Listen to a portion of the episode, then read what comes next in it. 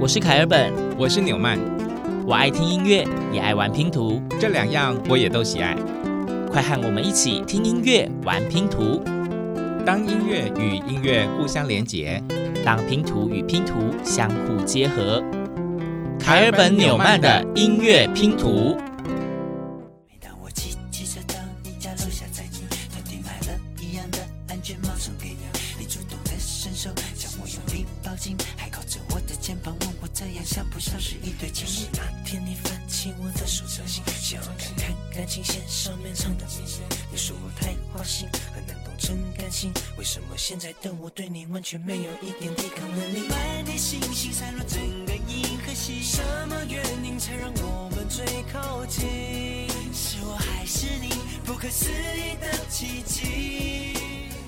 经常收听我们节目的听众朋友，应该对于刚刚这段旋律很熟悉吧？嗯，没错，而且这个形式有点耳熟。我们这一集又要来介绍流行歌了。啊，流行歌吗？大家还记得上次有类似的开头，大概是个上上上集的时候，嗯，就是古典跟现代的相遇。没错，我们再逢古今啊，当时是相逢古今，这一次我们古今再聚首，我们又要带大家看一下古典乐曲究竟在现在的流行音乐中可以有怎么样灿烂的画面。刚刚的这一片音乐拼图是丸子的《爱你卡农》，对，大家应该有听到卡农的旋律吧？就是它不论是在背景里面有很微弱的噔噔噔噔之外，间奏这么大一段，嗯、大家应该非常的清楚。巴洛克时期德国作曲家帕海贝尔非常非常著名的乐曲。对，那这一次我们既然又是要以古今作为今天的主题，大家准备好接受一连串的古典乐与现代乐的轮流轰炸了吗？嗯，不如就先上下一片音乐拼图喽。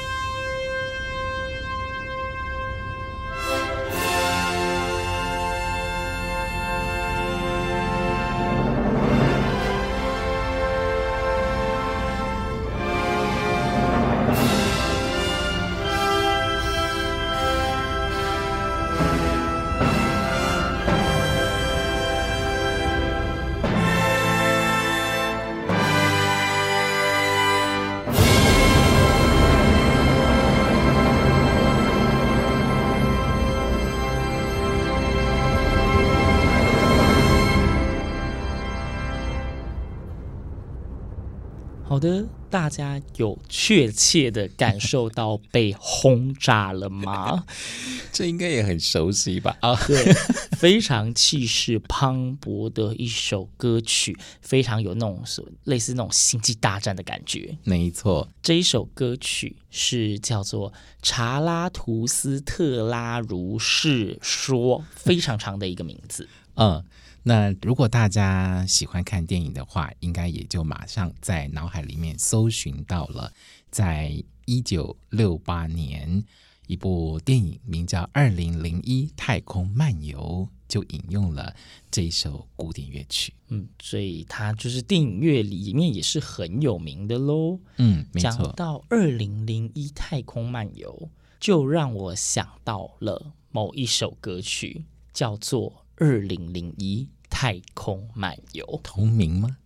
没错，也引用了理查史特劳斯的这首著名的古典乐曲。My God, it's full of stars.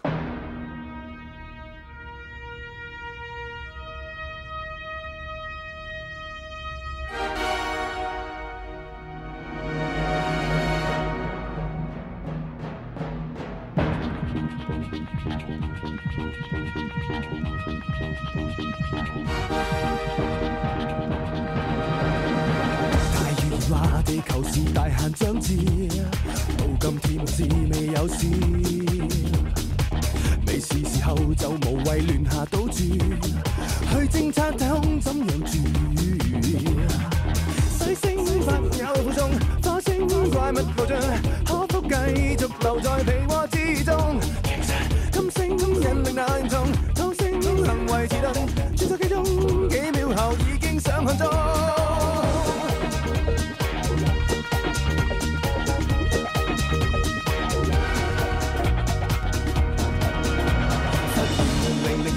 还未倒数九八七，的，大家刚刚所听到的片段就是《二零零一太空漫游》，是陈奕迅所演唱的歌曲。所以呢，你听到的没错，又是听不太懂的广东话粤语，而且呢是非常有趣的开场。我觉得这才叫做陈奕迅。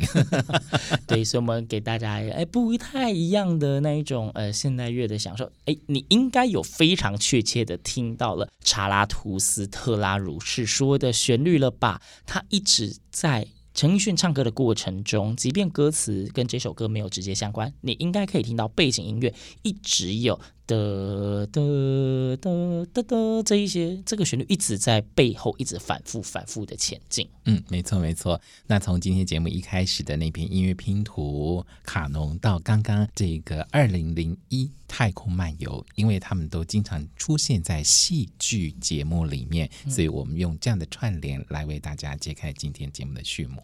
那接下来呢，我们就又要继续非常有气质的来听一些古典音乐 喽。毕竟这是个类型音乐节目嘛。对，那接下来我们要进入哪一首呢？讲到古典音乐，其实我记得我们在上上上集做古今相逢的时候，也有这一位非常有名的音乐家的作品。嗯，他的名字叫做莫扎特，音乐神童。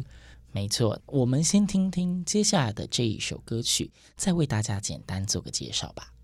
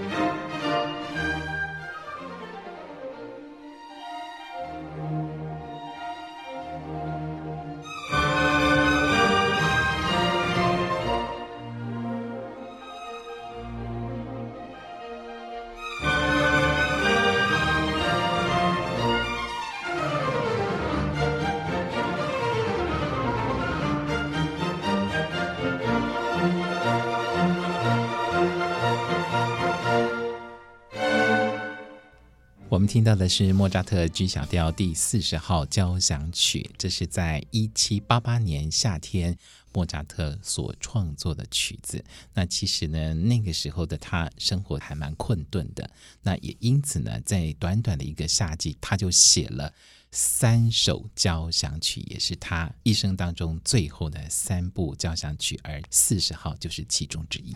对，那刚刚这是四十号交响曲。我们讲曲名，或许大家不会马上联想到是哪一首歌，但是你刚刚听的旋律，应该会依稀有印象吧？你有可能是因为你是古典乐迷，所以你对旋律很有印象，但是也非常有可能你是因为接下来的这一片音乐拼图而对这个旋律特别熟悉。为什么就是找不到不谢的玫瑰花？为什么遇见的王子都不盼他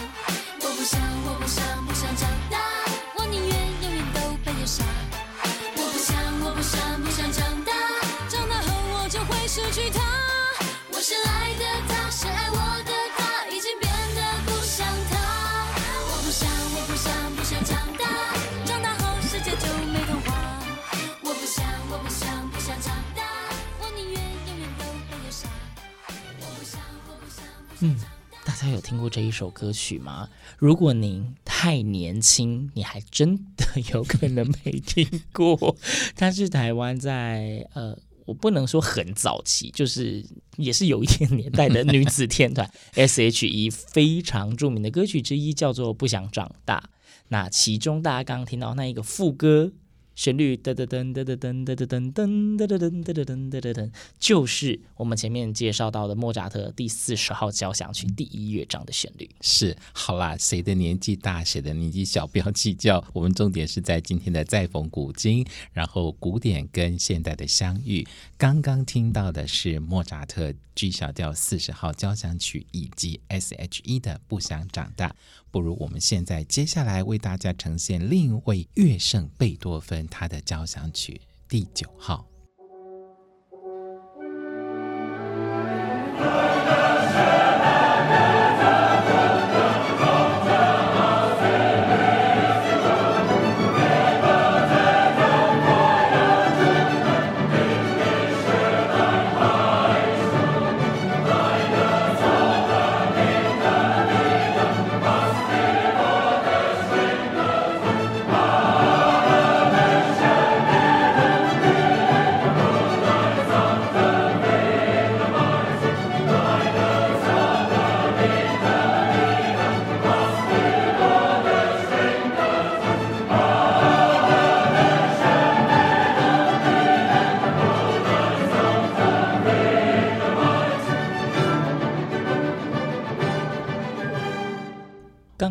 在介绍贝多芬的第九号交响曲的时候，会不会有很多人突然想不到那是什么音乐呢？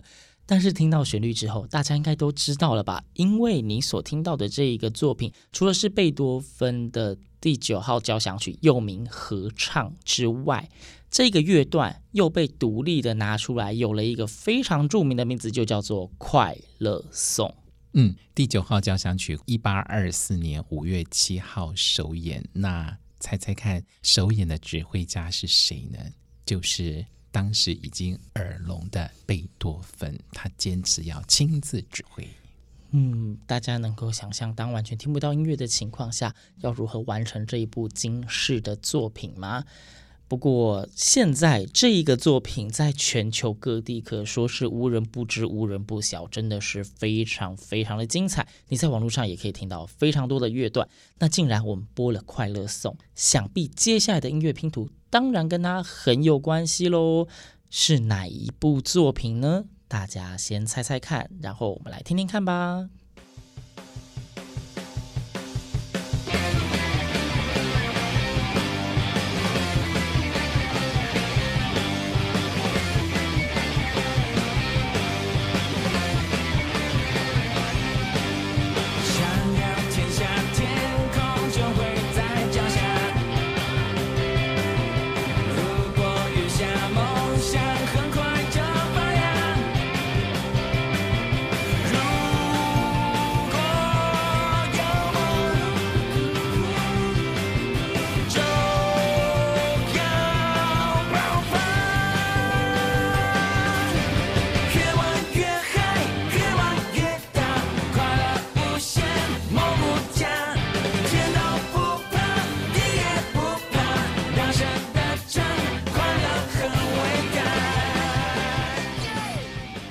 你有听到《快乐颂》吗？有。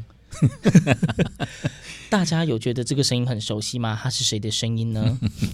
好，古典的《快乐颂》来到了现代，变成了快乐很伟大。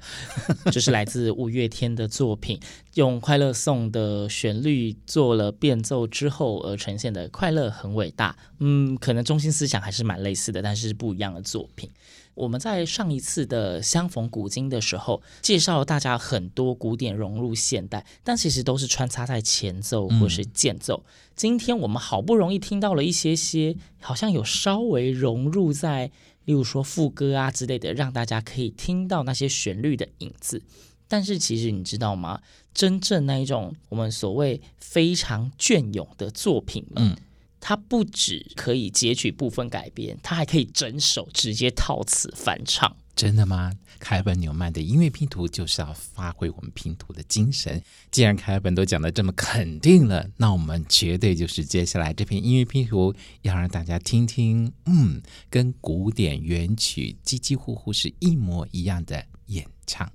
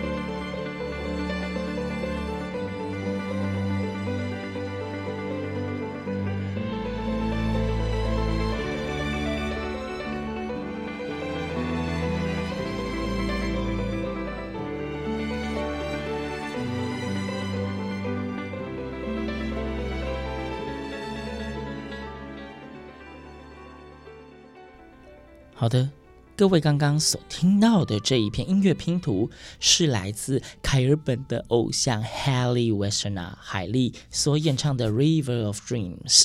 既然是偶像，介绍一下吧。纽西兰古典跨界音乐女高音海莉，对，她同时也是纽西兰的原住民，她是毛利人。她以清澈透亮的嗓音出名。她在十六岁的时候就自己发了一张全球的专辑，凯尔本有买哦。所以她刚刚唱的这一首是哪一首古典乐曲呢？先跟大家确认一下，大家刚刚听到这个旋律有没有觉得非常的熟悉？理论上你应该要非常的熟悉才对。熟悉啦，我们熟悉，我们的忠实听友一定很熟悉。对，那它到底是来自哪一首古典音乐呢？我们先让大家听听原曲长什么样子。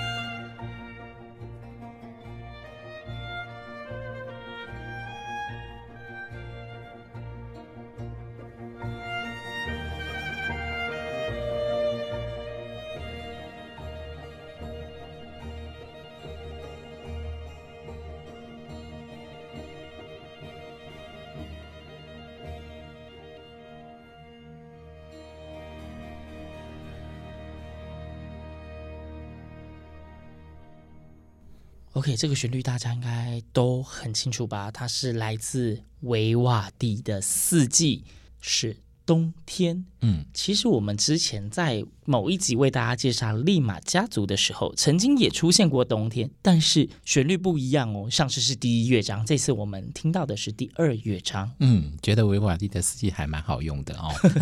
对，各种的改编都很漂亮。对，这位意大利的作曲家维瓦蒂呢，他流传。呃，到现在最杰出的音乐类型就包括歌剧以及协奏曲，特别是他的协奏曲五百多首，奠定了他日后协奏曲发展的重要基础。而这首《四季》呢，就是他最最最著名的小提琴协奏曲。没错，非常多的版本，春夏秋冬每一季都有非常鲜明、非常受欢迎的主题跟旋律，绝对都是大家耳熟能详，即便你无法对出它是第几乐章。好的，那既然呢，凯本的偶像海莉唱了维瓦蒂的《四季》冬天第二乐章，那有没有什么样的台湾代表团队也可以如法炮制一下呢？台湾代表队马上就来。嗯、呃，我也不能说这是今天节目的压轴，但是我们先听听接下来这个来自台湾代表队的歌曲吧。先跟大家透露一下曲名好了，待会儿你们所会听到的这一篇音乐拼图是来自陈珊妮跟 Hebe 田馥甄他们的演唱，叫做《离别曲》。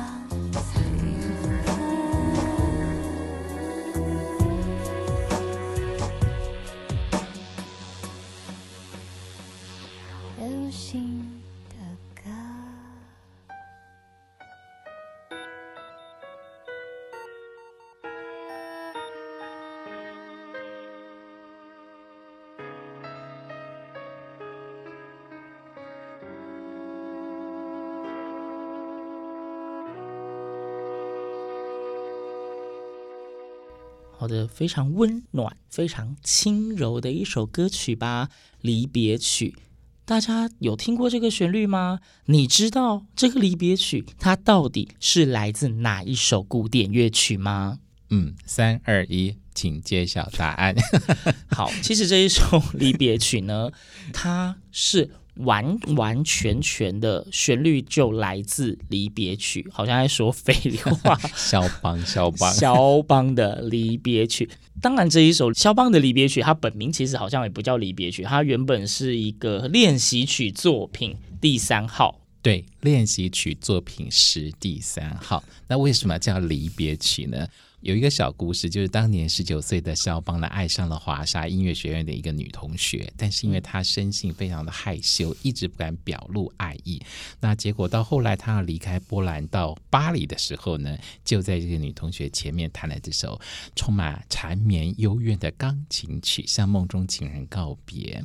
那后来呢，这个肖邦又听到他的一个学生就弹了他的这个作品，当时他非常的激动，感慨说啊。